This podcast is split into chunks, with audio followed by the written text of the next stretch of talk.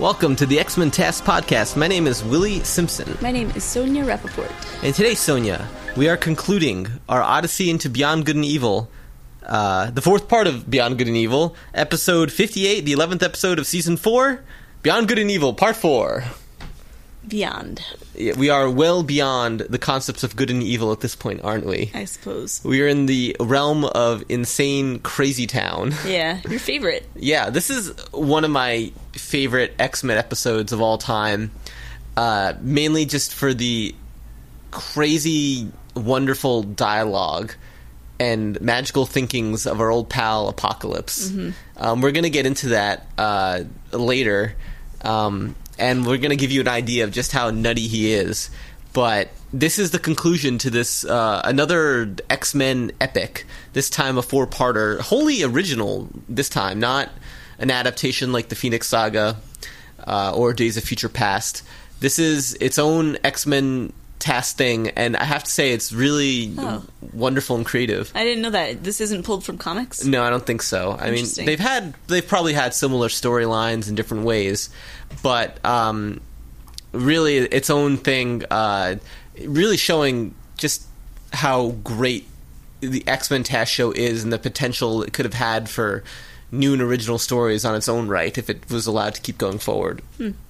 Um, and by new and original stories, I mean not just one-offs, but like big, meaty stories. Yeah.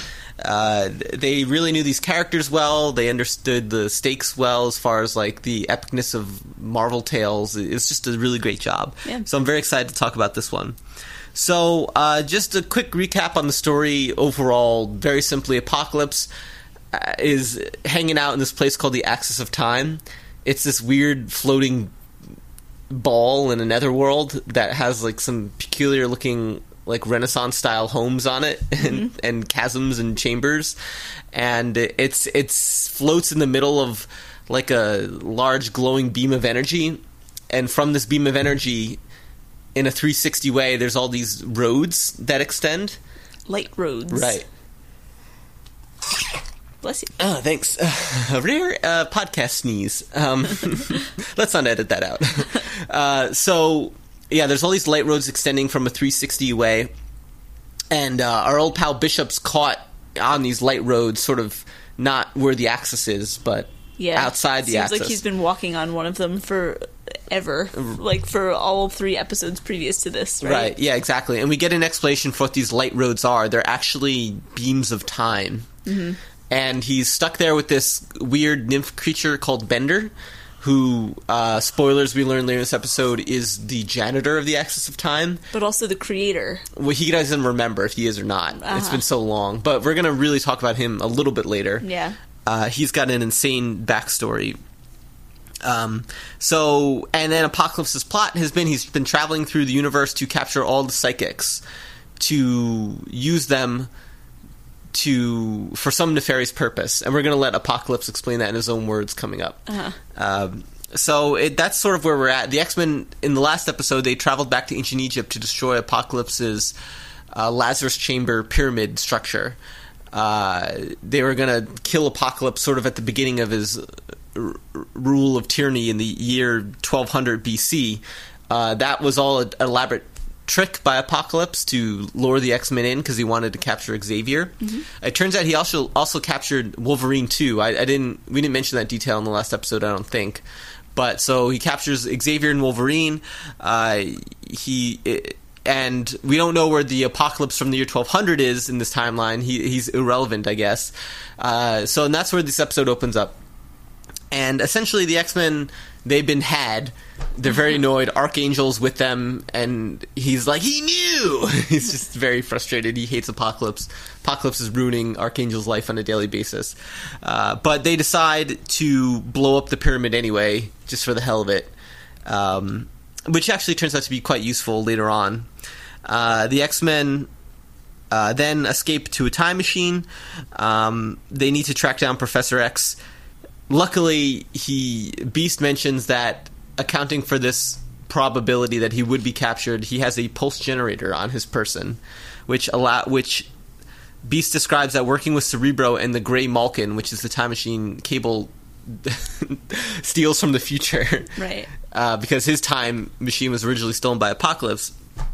Uh, using the Grey Malkin uh, and Cerebro working together, they can track down this uh, pulse generator to find Professor X. Because getting to the axis of time is not easy. I'm sure the the algorithm you have to put into the time machine to go to the axis of time instead of some moment in time is quite complicated. But uh, you know, luckily, again, the pulse uh, generator is a thing. Um, so uh, anyway, that's what's going on. Basically, that's where we're all caught up to, caught up to. Um, as we're seeing these scenes, we get the first of several interesting cameos in this episode. We they they show a, a hallway shot of the all the psychics that have been kidnapped, and so far we know Jean Grey's been kidnapped, Professor X, Psylocke, uh, and then we get our first cameo that I noticed. Strife, who is this weird '90s villain. I had his action figure when I was a kid.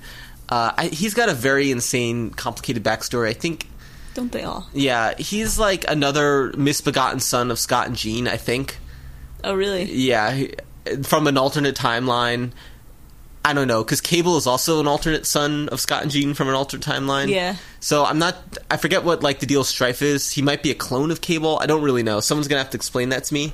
That's when the the X Men com- that like the mid '90s X Men comics are right when I like stopped paying attention to the continuity. And I think that's when it gets most confused in a lot of ways, at least as far as I understand it. I've read from the 60s throughout the 80s. I, I've caught up on all those comics, and I kind of skipped the 90s and picked up again in the early 2000s with Grant Morrison. So, stuff about Strife, Age of Apocalypse, those are like my personal weakest X Men points. But uh, a series of X Men comics I'll, I'm surely never to read anyway. So, I, but I do love it when uh, people explain them to us, like Arthur, who did a good job yet again coming in explaining about Cable's eyes that you asked about. Yeah, that's right. He said that they were um, they weren't tattoos; they were scars, like hideous scars around his eyes. I guess either from like a battle or something. Right, yeah. And in the cartoon, they they sort of they PG'd it up by Yeah, making them stylized. yeah we'll Um, so Arthur, we'll we'll need some explanation on Strife here, but Yep, he is seen. thanks for that. Right? Yeah, I did make my mother buy me the Strife action figure when I was ten years old for some reason. I don't know why. I guess he looks cool. He's got like some kind of like medieval, like silver, futuristic body armor going on with like a like a metallic Batman mask in a weird way. Um, anyway, so uh, uh, like I said, the Beast suggests that the X Men use a combination of the computer from Gray Malkin and uh, Cerebro to track down uh, Professor X, and I just love the voice acting on Gray Malkin, the computer. Of all weird things, it's just so perfect and sci-fi esque, and just it just strikes a wonderful tone. And for the first time ever in the X Men TAS podcast, we're going to play a clip from the show. yeah, let's see how it goes Uh, yeah, with the audio. You're right. Yeah, I'm playing this straight from my phone. I recorded it off the computer. So It Here we go. Gray Malkin and Cerebro are having quite a conversation about your professor. All analyses confirm partial temporal trajectory. Partial trajectory? That's Cerebro Does this mean first. His voyage was interrupted? Computer. Was Xavier's time travel path obstructed in any way? Negative. Temporal Voyager Charles Xavier reached his programmed destination. What destination? Between time, the nexus, the axis of time. Charles Xavier exists outside of time. Outside time. Able? yeah, so that was awesome. Uh, hopefully, we all heard that well. The voice of Gray Malkin computer. It's just there's something very. It, it's like a AI voice that is thousands of years more advanced than the Cerebro AI voice, which is you know obviously Professor X's voice in some, but in a more stilted way. Yeah. The Gray Malkin voice is almost like it's like a it's like a, it's like a thoughtful AI voice, Yeah. but with this very dry, matter of fact tone. The way it's talking about the axis of time and things being beyond time. Well, it's yeah, like it's computer. Yeah, but it's just the way it describes it. So it's like it's obvious, isn't it? Beyond time. Yeah, I, I just love the voice acting. So. Um, uh, yeah, so I always impressed by the voice of Gray Malkin. Just great touch, great, great voice acting on the show, great art design in that sense.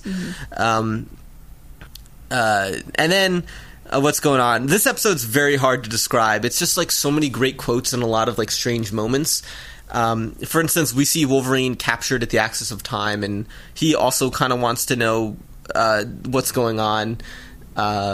And he he just has a great line he, where he says, uh, "What are you doing, you pile of dog puke?" to Apocalypse. Yeah. and Apocalypse is like, "You'll regret saying that to me, but I've allowed you to live to witness the end of all time." Ha ha ha. Right. He wants a witness to uh, the destruction of the universe. He likes the glory. Yeah, well, you know, he wants to rub it in Wolverine's face. How appropriate for Wolverine, a character who's seen many things in his long lifetime, Yeah. to be a witness to this potential uh, cataclysm. Apocalypse. Right, yeah. Potential apocalypse. Right, a Anyway. potential apocalypse, right.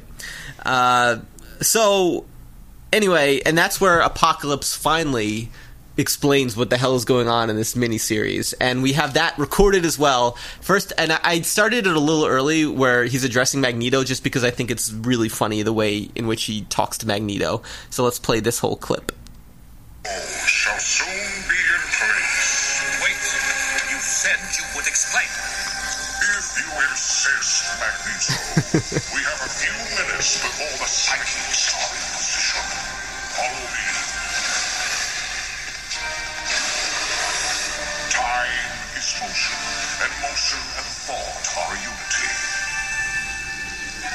aspects of a single power that is beyond comprehension to all but myself.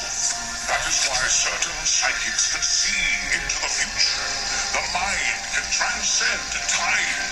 You still haven't answered my question, Apocalypse. What happens next? Throughout the centuries, an elemental balance to power of good and evil has always denied me final victory. Until now! I have discovered a way to break that balance by simultaneously destroying the most powerful psychic beings in the universe. Like atoms being smashed, their destruction shall release a force of psychic energy powerful enough to stop the Axis, to stop time itself. okay. So, um, that is hilarious to me. That that is a little speech that has stuck with me my entire life. I just find it so funny. It's just some nonsense, obviously some sci-fi philo- philosophical nonsense, but I happen to believe it's all true. I believe that time is motion, and like like time, thought is also motion, and that if you were to, if if so facto, if you gathered all the psychics in the universe and then destroyed them all at once, time itself would end.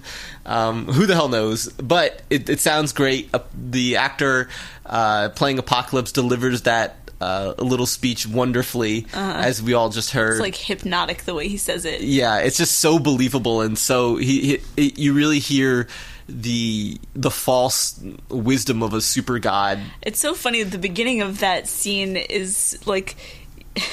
as a kid, I guess I, I wouldn't really think this, but as an adult watching it, I'm like, uh, they're like shoehorning in the backstory. Great, here we go. But then, like, he launches into the story, and you're like, oh, yeah, um, we were talking as we were watching it. It's really, it's just as good as anything you're gonna get in an a modern Marvel Ultra movie like Avengers: Infin- Infinity War. It's basically the same quality of writing.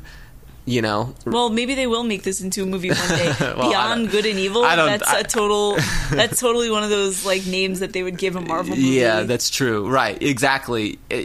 In that sense, they would, but not. They wouldn't. I don't think they're going to necessarily adapt this cartoon little storyline. No, they, they could not. though. Honestly, could. like if they, you know, if they're scratching their heads for for just X Men movies, they could look to the cartoon and say like, "Oh, this was really interesting." Mm-hmm. How about like Apocalypse travels to the axis of time and does some nonsense? Yeah. it's really good. Like I said, like The premise is good. Yeah. it's pretty amazing that it's not an adapted story from the Marvel comics like most of these are. It's it's its own thing, and it's basically as good as any X Men comic or any Marvel eh, thing. It, it's like it just it strikes the exact right tone. So I couldn't be more impressed with this uh, miniseries myself.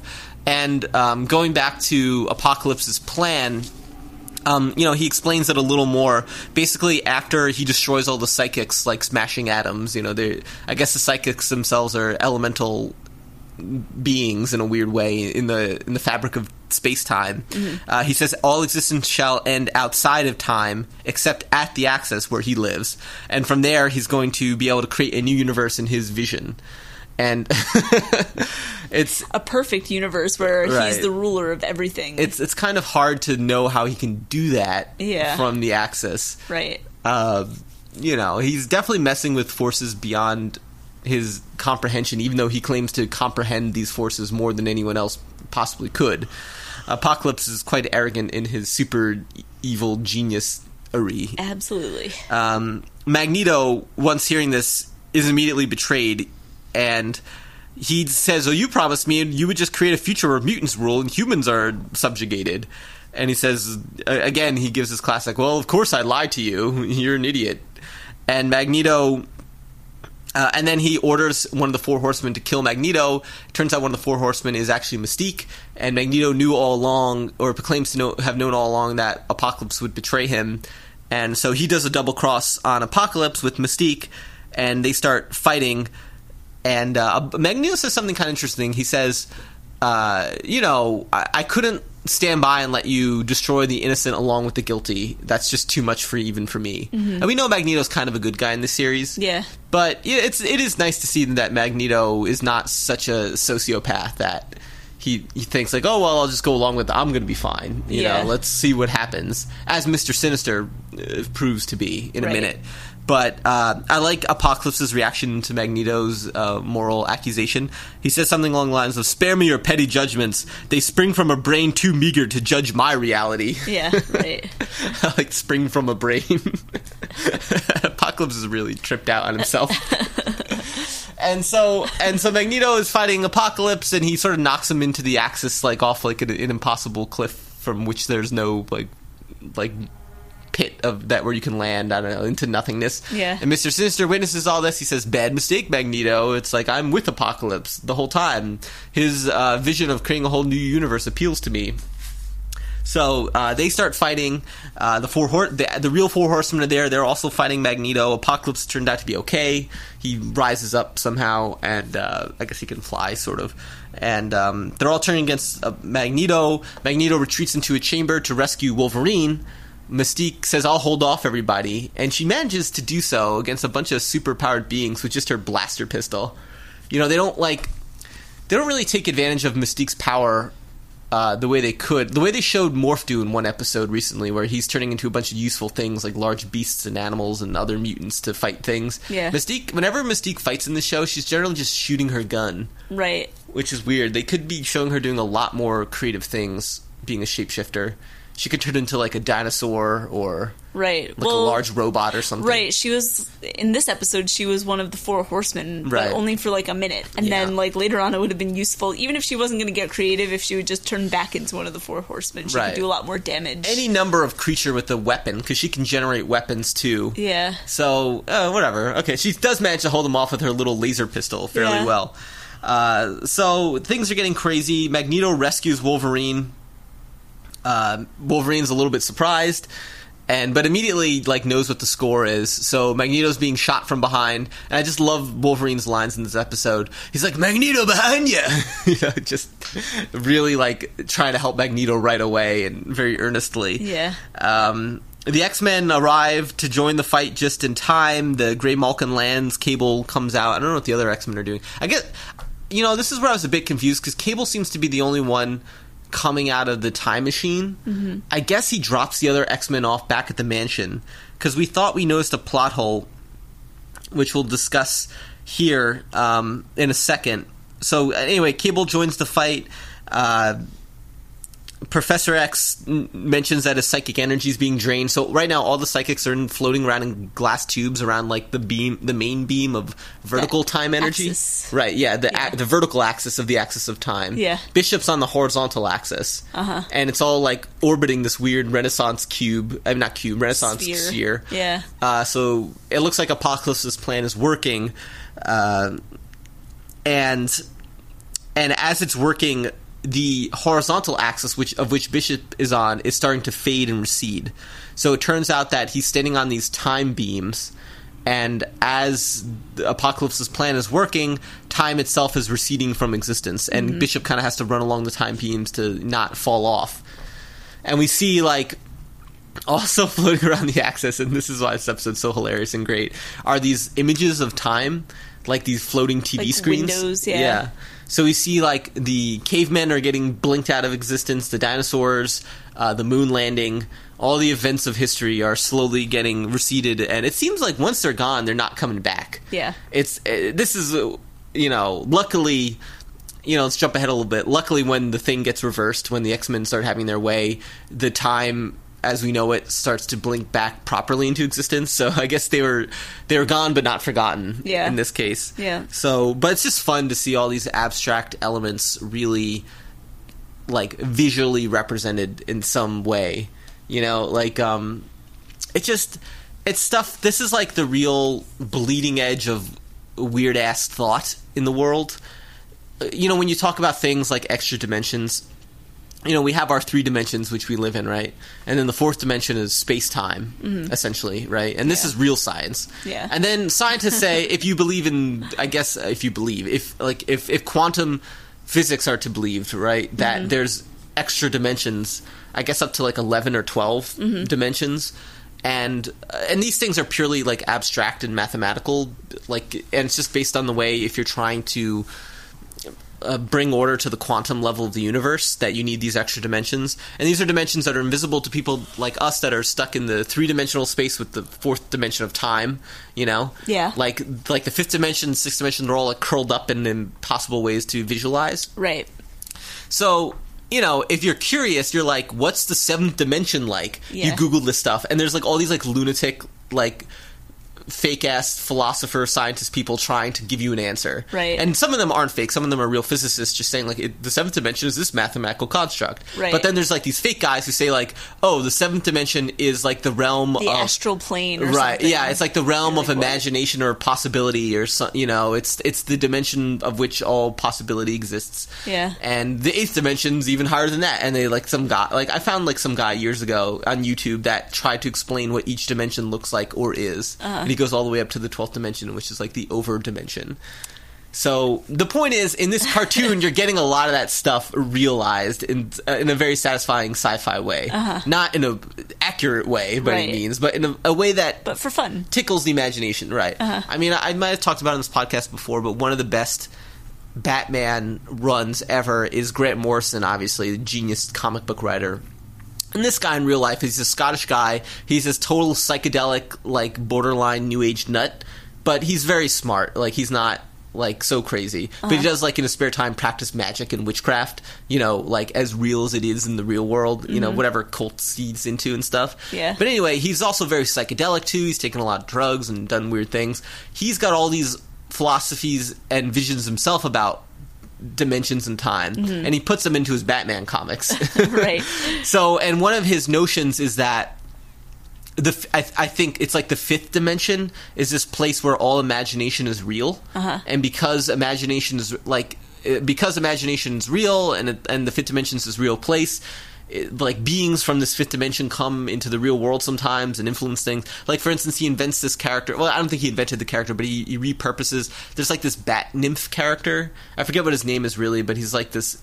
He's in the Lego Batman game too. They use him, uh, but he's like this little floating Batman sprite that's like this cartoon, and he comes to like mess with Batman sometimes. Yeah. and he claims to be a being of the fifth dimension, where pure imagination is, and um, it's like just crazy stuff like that. Yeah. And, and, and it's and what's funny, it's like rooted in Grant Morrison's real beliefs about the nature of the universe. And if you ever listen to it, like you should track down his interviews he does with Kevin Smith, where he talks about in depthly like how he actually believes in this stuff. And Uh-huh. he's had he's like traveled to like these Buddhist temples and like like took some drug there and like climbed up all these steps and had like out of body insane experiences where they told him these like alien beings told him about the nature of time and the universe. Wow. And they're really like incredible like stories he tells.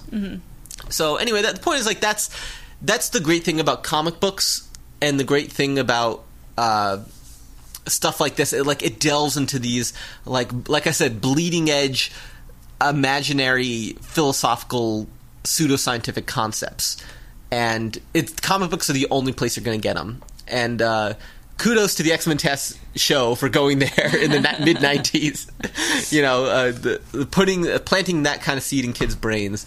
And honestly, Sonia, um, you know, I don't read too many modern comic books, but when you do, you really get the sense that the storytelling, the sci-fi storytelling that they have in these modern comics are like decades beyond what Hollywood is doing. Yeah. Like the and you could tell that one day Hollywood's going to go back and pull from these storylines and put them in movies. But what if you read some of like Grant Morrison's more modern Batman stuff or even other things like that and not even just Grant Morrison but lots of other comic book writers the sci-fi concepts they're dealing with like now are just uh, insanely like cool and uh, beyond anything you see in any Star Wars movie, any Star Trek movie, just ridiculous, like far out shit with like, uh, you know, I, I can't even describe it. I don't really remember any good examples, but just like read Grant Morrison's Batman, which is already like five, eight years old or whatever it is. But like the stuff he goes into is just is like totally nuts. I mean, things that like uh, here's just one small example. It's not even that futuristic, but character concepts like Batman is such an advanced thinker uh, and like master of his own mind that he's created a backup personality in himself just in case he ever got mind controlled or brainwashed so that he could reboot a personality in his brain. And it's all like based on insanely deep meditation he does. And that's like the kind of like deep character like insanity and in itself it's like a sci-fi concept right? Yeah. someone is so good at meditation that they create a backup personality in their mind. Like that that's like what we're talking about here. You don't see that in a movie yet you know? right. and that's something that would be very interesting in a movie. Yeah. so it's like stuff like that is just a small example. Um, and, and and again like i said that's why i love this beyond good and evil series. This one's not even as far out as that gets. Right. and uh, it's just fun so um, back to where were we even here? I, I've, I've kind of been like stalling for time because like i get so lost trying to summarize this own episode. Um, so the all right so it looks like apocalypse is winning. Bishop at this point takes it upon himself to just start shooting again, and he's shooting at like the ring of psychics with, and they're on their glass tubes, Right. And just lo and behold, that actually works. So Yeah. his laser gun from the 21st century, uh, Like releases Psylocke from right. a glass tube. and weirdly enough, like he knows who Psylocke is. Yeah, right. Well, not just that he knows who she is. It seems like they know each other. So Right, he's yeah. like, "Oh, are you okay?" You Yeah, know? yeah, and that's strange because Psylocke's from the X Men's time in the '90s. Yeah. and I mean, I guess obviously she could have Well, gotten he's older. been to the '90s. yeah, so- but I, I mean, has he met? He hasn't met. does he Psylocke. know every psychic? Right, who knows? maybe anyway, so it's just kind of strange that he knows who Psylocke is. and Um, she's like, "You got to help the others, release them, shoot, Right. shoot them down, basically." You Yeah, know. So he's yeah. like, "Okay, no problem," and he, Well, and even that, well, and so he kind of starts to do that, yeah, and then time starts to restore itself, like we said. We see the time windows come back. Uh, cavemen are allowed to exist, thank God. Uh-huh. Things of that nature. Um, uh, and Apocalypse witnesses all this. He says, "Wait, someone's outside. This is." Screwed up. He's like a thousand years of planning down the drain, and Yeah. he's actually really devastated in this moment. He's crushed. Yeah. And he's so his anger is is ridiculous. Like you really get a sense just in a few lines that he says about how disappointed he is, and uh, so he starts to attack Bishop. Um, meanwhile, uh, Wolverine is also fighting in the Axis itself too. Uh, he, uh, he, it's funny. It's funny. He says something back to Sinister. Just another fun line where Sinister calls him a small man, or he calls Magneto a small man, or so, like he says, "Magneto, you're a small man for challenging me," and Wolverine's like, "Wrong, bub, two small men," and it's just funny that Wolverine. Uh, refers to himself as a small man. I don't think that's something he's ever done in the show. No. It's almost self-deprecating on his part. right. And that was just funny. And in in Wolverine's battling, he destroys Apocalypse's orb, like magical orb that he's been using to control the psychics. And Mister Sinister says, like, "You idiot, you fool! Like, you have no idea what you've done." And Wolverine's like, "There's more where that came from. what other precious, weird, like alien objects could I destroy that might mess up the universe?" Um, so it's it's actually really Spunky as ever. yeah, spunky and funny as ever. He just so Wolverine destroys this magical time ball. Uh, all the psychics are freed. Uh, Sinister says like, "All right, we got to get out of here." He escapes with all his goons, Vertigo, and and his Yeah. like his lot. Uh, the and in this moment, the axis of time. The little village apocalypse, I guess, is built with Renaissance houses on it and stuff. That breaks Weirdly, apart, yeah. into a million like chunks of rock, and so the X Men are again falling in a, a situation where they're like a planetoid has been destroyed and they're hopping from rock to rock to save Yeah. themselves. We saw that in the Phoenix Saga with D'Ken, Right. Uh, it being trapped in the M'Kraan crystal or something. We've also seen it in like weird psychic worlds that Xavier's fought in, where like the ground is not stable and they're like hopping from. So the X Men are constantly. That's why that danger room is so important. That's right. Yeah, you have to simulate these conditions. Yeah, where you're just like hopping from like falling rocks through an endless void. Yeah. where all like it's it's like that's what's great about the X Men. It's like all seems lost to the point where there's not even stable ground to balance yourself on, Mm-hmm. and they have to be prepared for that scenario because it happens quite a bit. yeah. Uh, so you know, again, Magneto's helping Wolverine, and vice versa. They have some f- funny banter back and forth, uh, and um, again, you know, more people are threat. So Apocalypse's plan looks like it's it's over. He's lost, but and someone's I forget if Bishop or Cable's threatening to shoot him, and Apocalypse has one badass line again. He's like, "Do what you will, for I fear no one." And he's just so infuriated at this point, and uh, he's you know saying, "I'm immortal. You can't stop me." Wolverine has a good comeback line to this yet again. Uh, amazing Wolverine lines in this episode. He says, uh, challenging Apocalypse, he says, Come on, mister, change the universe. Let's see what you got. it's, really stupid the way he summarizes the Apocalypse, you know? Yeah. And uh, that's, just, uh, that's just really good writing, you know? Like, Wolverine's in the moment, uh, you know, just summarizing things, as I said. Um, and then uh, at last, the psychics band together to finally stop Apocalypse for good. All the freed ones. So there's a lot of more interesting cameos.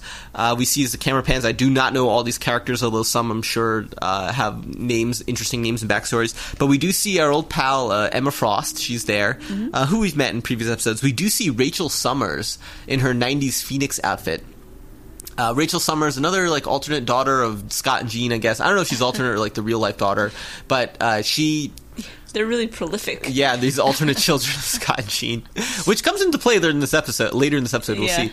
But she's wearing like her her mid '90s outfit, which is like this like red, like dark red. Uh, velvet cat suit, not velvet, dark red like latex cat suit with weird spiky things coming out of it. That might have been another action figure I had too, which I always thought was really cool. Uh, the Phoenix, and she took on the name Phoenix after her mother too, and she I think she also gets the Phoenix Force at some point as well. She's like the next Phoenix. Uh, so, but we see her. Um, I think we see Strife again. Uh, so uh, maybe even in the distance we see Madelyne Pryor. I might be totally wrong about that. She's like a clone of Jean Grey or something that Scott falls in love with, and I don't know something weird about Madelyne Pryor. I'm not even sure if we fully see her, but uh, basically the psychics band together and they transport Apocalypse out of time, which essentially will kill him because the Lazarus chamber has been destroyed, so he'll cease to exist. Although I don't think this is the last time we're going to see Apocalypse in the show. He comes back in some form or another. But anyway, uh, Apocalypse, for all intents and purposes, dealt with. For good, For now. for good and all, yeah. I think. Well, he comes back in season five. I think it's an origin story. Oh, okay. Do you finally see like what he was like in ancient Egypt? I don't. I've only seen that episode once in my entire don't life. I don't remember one. at all. So we'll be. It'll be interesting to see why he comes back and how. Uh-huh. But let's. But like we said originally, Beyond Good and Evil was supposed to be the series conclusion of the entire show. Right. So I think they. Uh, you know. That would have been a strong close too. Yeah, definitely. Yeah. Uh, we definitely see Apocalypse uh, gone. He's dead. The X Men finally managed to kill him. Yeah. Um, and then back to our old pal Bender, uh, who it turns out to be he's Immortus, who himself is an an alternate timeline version of the villainous time traveling conqueror Kang. I'm not sure what where Kang's from. He might be a Fantastic Four villain, but he's one of these like ultra like villains in the Marvel universe. He travels through time trying to conquer everything, um, and then essentially, I think the story goes is that at the end at the end of time, these time beings who are the last to exist at the universe at the end of time itself, they enlist this Kang guy to become this other character named Immortus. They say, "Listen, we'll give you immortality if you manage to like look after time itself." And Kang, after failing to conquer the universe or time itself so much after so many centuries, it's like, all right, I give up. I'll- Give me immor- immortality, and I'll be the keeper of time itself. So there's like obviously more to that. Yeah. it's like a it's su- such, such a weird deep cut of Marvelness, Uh-huh. and it's just great to see that kind of like weird wink to the audience. Yeah. the the rabbit hole of Marvel backstory and characters and the layers of cosmic entities is almost endless, and it's great. So that's that was the backstory of uh, Bender, this magical nymph, uh, who's really Immortus, who's actually an, a version of Kang, this uh, immortal conqueror or something. Anyway, back at the uh, X Mansion, the Grey Malkin is there. So the this is some unexplained shit that happens at the end. We see the time machine Grey Malkin crashed over the X Mansion. So the X Mansion looks completely destroyed, and that is not shown as to why that has happened. Did it just have a bad landing? My theory is that it was l- like something to do with the series conclusion that never got to be made, and they had to change things. So that's why the X Mansion's destroyed out of nowhere. And uh, but we've seen the X Mansion destroyed many times in this show, and you know the X Men will have to get back to rebuilding it. Um, there's some interesting dialogue. Uh, Jean and Scott make out finally. Jean's still in her wedding dress, and they can finally carry on with their honeymoon. Uh, they have some funny lines about that. So maybe they're going to make some alternate babies now going forward, be it Cable or Strife or uh, Rachel Summers, like whoever it might be. Um, and uh, so they're happy. And and Beast asks Cable's like, "Oh, you finally destroyed the essence of pure evil, Apocalypse. What are you gonna do now, or how do you feel about it?" Cable's like, "I don't care. I just need to go back to my time to see my son." And he travels back to the. It doesn't show up, but he's traveling back to his day to Yeah. meet his son Tyler. Um, again, a lot of questions remain. The X Men have gloriously messed up the timeline more than they ever have in this show. Uh, At this point, it's like, what what difference does it make, really? What timeline? Like, yeah, yeah, We've seen the axis of time. And it's like irrelevant at this point. You know? Right. Um, if anything, this episode in this miniseries sets us up nicely for Deadpool 2 because we know we're going to see ta- Cable and get Deadpool 2. Um, we know there's going to be time travel is going to be an element into it. So I'm curious to see how uh, that is going to be represented in this movie. Um, I think it's going to be pretty funny. Uh, I think they're like embracing a lot of the elements of the X Men cartoon in a sense.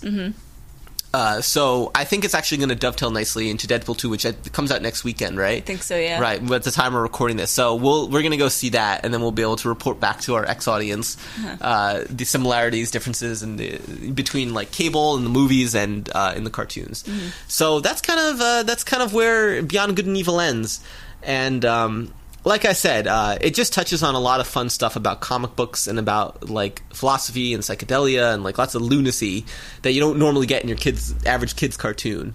Uh, so I, I, to me, it's an all time classic favorite, and I loved it. Um, Mm-hmm. Yeah, I had a lot of fun rewatching it too. Yeah, Um, yeah, no, like it, it, it's hard to explain because the plot is so convoluted, and you really everyone like that's enjoying our show, like do yourselves a favor, don't just listen to this podcast, go back and watch this, the Beyond Good and Evil right, series. at least this series. Right, yeah. I mean, it's it's like it's one that really holds up. It's like if you are still buzzing off Avengers: Infinity War and need more like classic Marvel epic storytelling, I, you could do no wrong by going to Beyond Good and Evil. It's really great and fun. Mm-hmm. I don't know where I was reading on the internet or even in the previous X Men book where they felt like it was a little bit of a disappointed d- disappointment.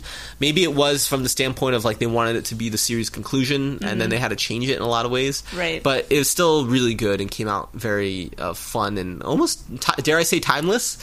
Um. I think so. Uh, really excellent. So uh, that's all I have uh, for Beyond Good and Evil. Um, happy that it's over, or a little sad that it's over, but happy to have rewatched it again. Uh, believe it or not, we still have I think like six more episodes of season four. Yeah, right. so we're you know the the, the show uh, trundles on. Yeah, I, I would say it's probably peaked already, but Yeah, I this might be the peak of the show. Yeah. like the, this is probably as good as it gets. I mean, there's definitely some really good episodes to come, Mm-hmm. but uh, at some point we're going to witness the inevitable decline of the show, and which is not uh, hopefully doesn't uh, coincide with the decline of our podcast. It might. I mean, or it might, a podcast might have peaked a long time ago too. That's for the viewers to decide or the listeners to decide. But um, but yeah, it'll be interesting just to chart even the the The descent. the descent of the X Men animated series. It's part of the whole story. Yeah, right. So we're telling a story, and we're also not even. You know, we're always gonna we're gonna go to the movies too. We're gonna keep talking about the movies. Um, we're gonna have special guests coming on in future episodes too. So we're just still gonna have a lot of fun to be had here in the X Men TAS podcast. I'm very excited. Um, anyway, uh, housekeeping stuff. Uh, a reminder to our fans to follow me on Twitter at Willie Simpson if you if you like. uh, follow. Uh, follow us on Facebook. Join the X Men TAS Podcast Facebook group. Join us there for some fun, lively discussions. It'll be fun, uh, just as a group of fans together to talk about Deadpool two next week. I'm real excited. Um, there's so many great comic book movies coming out this summer that it's you know it's always just fun to keep buzzing about. And I really, you know, honestly, I feel like. Uh, an, an X Men TAS podcast group is a nice place to talk about these things because you know if you're an X Men TAS fan, we all hold on to the belief that they all somehow come from this cartoon in one way or the other. You Yeah. know, they, they all they all pay homage even if they're not realizing it. So, and we're all of the age where I feel like we were because we were such fans of this show as kids. It led Fox to make that first movie because there's a huge fan base of kids. We're like the prime aged audience for this entire explosion of Marvel movies and Marvel conquering the world. You mean you and I are? Yeah, exactly right. Yeah, Our okay. generation. Uh-huh. the original fans of the X Men cartoon, we're the impetus for this whole like avalanche of endless Marvel everything. Yeah, right. So it's really uh, it's really for us. and I think Thanks, that Marvel. yeah, I think it's like a special little thing, and um, I, I always like to think about that. It- It's nice that it's like it, this thread is just carrying through the decades now.